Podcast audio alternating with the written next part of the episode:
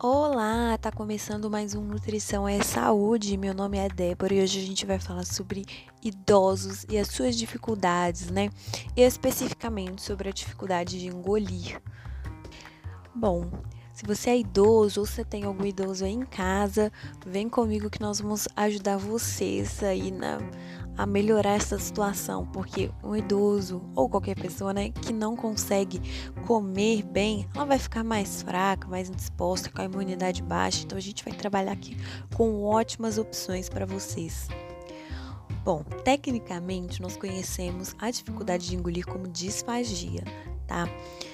Primeiro, a gente tem que pensar se essa dificuldade ela é muito grande ou se ela está começando. Porque se ela for muito grande, você precisa de um auxílio profissional para conseguir melhorar esse quadro, tá? Agora, se está no começo, a gente consegue fazer algumas adaptações.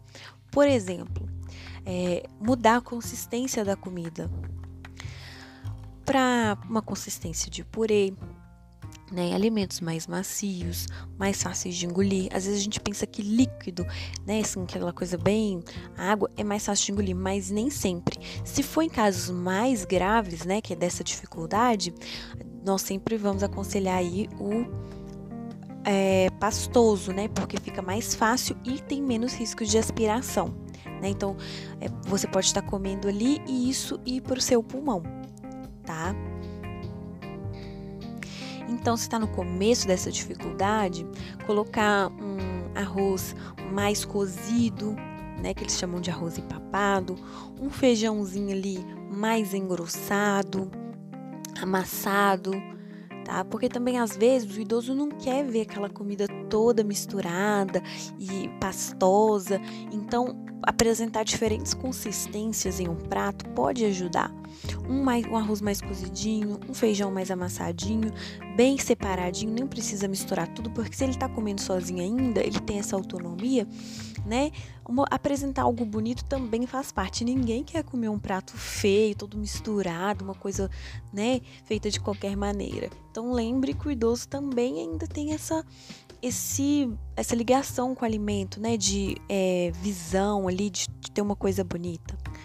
E claro, só porque você vai estar fazendo um purê, algo mais amassadinho, né? Ou um arroz mais cozido, que nós conhecemos como arroz papado, que precisa estar sem gosto, sabe? Sem tempero. Então, usar ervas naturais também ajuda muito.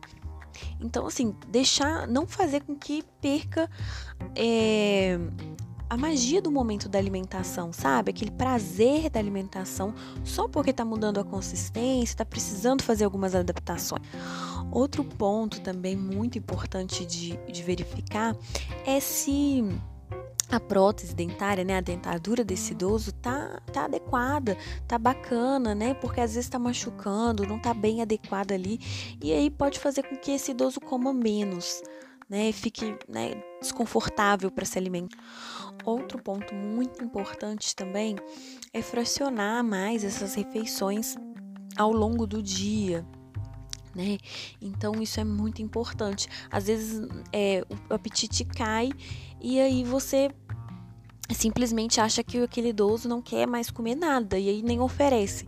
Mas sim você oferecendo pequenas porções ao longo do dia pode ajudar com que ele consiga consumir uma quantidade adequada de comida até o final do dia. E existe alguns sinais de alerta, né, que essa que essa disfagia aí, que, esse, que esses sintomas, né, essa dificuldade de engolir estão ficando mais graves. Por exemplo, ele começa a tossir e a engasgar, né, com o alimento ou até mesmo com a saliva. Ter pneumonias de repetição, né? Então, assim, várias. Ah, tive pneumonia, daqui dois meses repete, então pode ser um sinal de alerta. Ter refluxo, é, ter, tem sensação de bolo na garganta, né? Então, uma recusa alimentar muito forte, sonolência durante as refeições. Então, são sinais que a gente tem que passar a reparar nos idosos, né? Que, que eles podem estar tá tendo aí e que a gente pode só pensar que é algo bobo, né? Algo pontual, mas um conjunto de sintomas pode ser um sinal de alerta para procurar um profissional para ajudar nesse momento, né?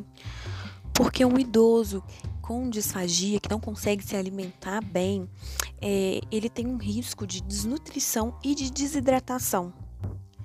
Então, é, o idoso ele tem um comer mais lento, né? Então, assim, deixe, respeite o tempo dele de se alimentar, veja se ele está conseguindo mastigar bem os alimentos, né? Se não está nessa mudança de consistência, vê se ele consegue mastigar bem os alimentos. Evitar alimentos muito duros, né? Secos demais. Então, sempre uma refeição mais umedecida, né? Para ajudar nesse momento.